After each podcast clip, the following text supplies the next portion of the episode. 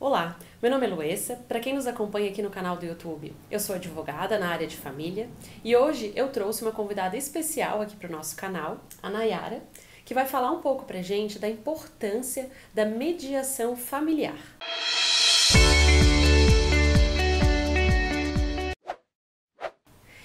Nayara, queria que tu contasse um pouquinho pra gente da tua experiência e qual a importância da mediação nos processos de família e como isso ajuda as partes a evitar um processo, a ter um desgaste, um sofrimento maior e como isso é, é possibilita esse contato entre as partes e evita é, esse desgaste, né, que é tão conhecido no judiciário, os processos demorados. Sim, eu costumo dizer que ninguém casa para separar, né? Verdade. né?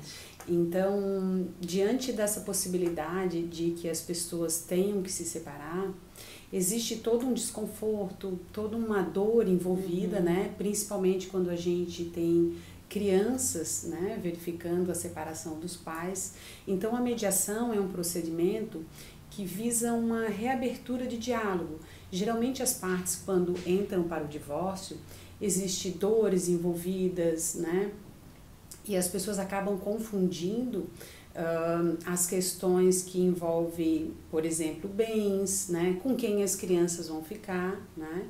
E aí a, a mediação, nesse sentido, ela visa que as pessoas é, abram o diálogo, é, permitam é, demonstrar os seus interesses, né?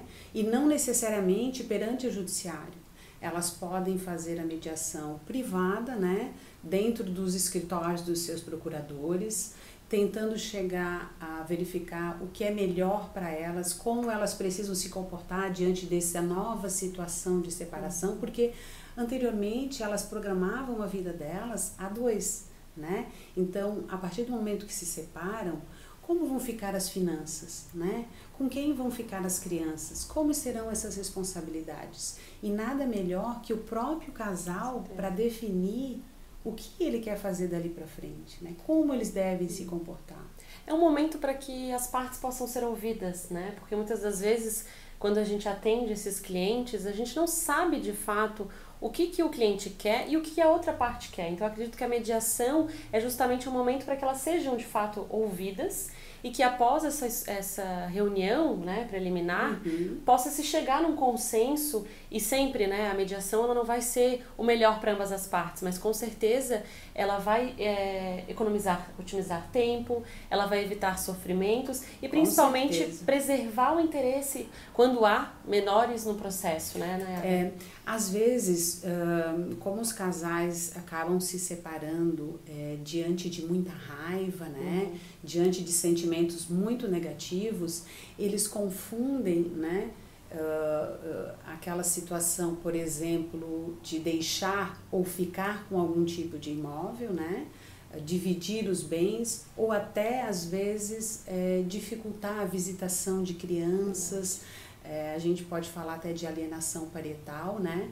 Que na mediação a gente acaba tendo essa conversa mais franca, mais direta, possibilitando que as pessoas uh, reflitam em cima daquilo que seria melhor uh, em condições de separação, tanto para elas quanto os filhos, né? O mediador é aquela pessoa que vai tentar facilitar essa reflexão, utilizando técnicas específicas, né?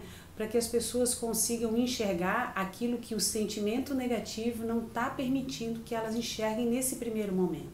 É, e uma questão também que é, é muito importante, e a Nayara, ela também, além de mediadora, ela é, ela é psicóloga, é a importância também desse acompanhamento, porque, como ela falou, é, muitos casos ocorrem alienação parental e isso é extremamente grave, porque isso vai ter consequências enormes para aquelas crianças, vai causar um, um, sofrimento, vai interferir na fase adulta. Então, eu até queria que tu contasse um Exatamente. pouco da tua experiência, né?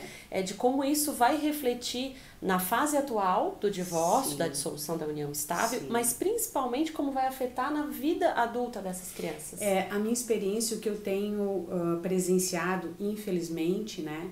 É que os pais confundem o amor de casal com o amor das crianças. Então, é, a situação que se passa é a seguinte: eu estou odiando aquele homem, eu estou uhum. odiando aquela mulher.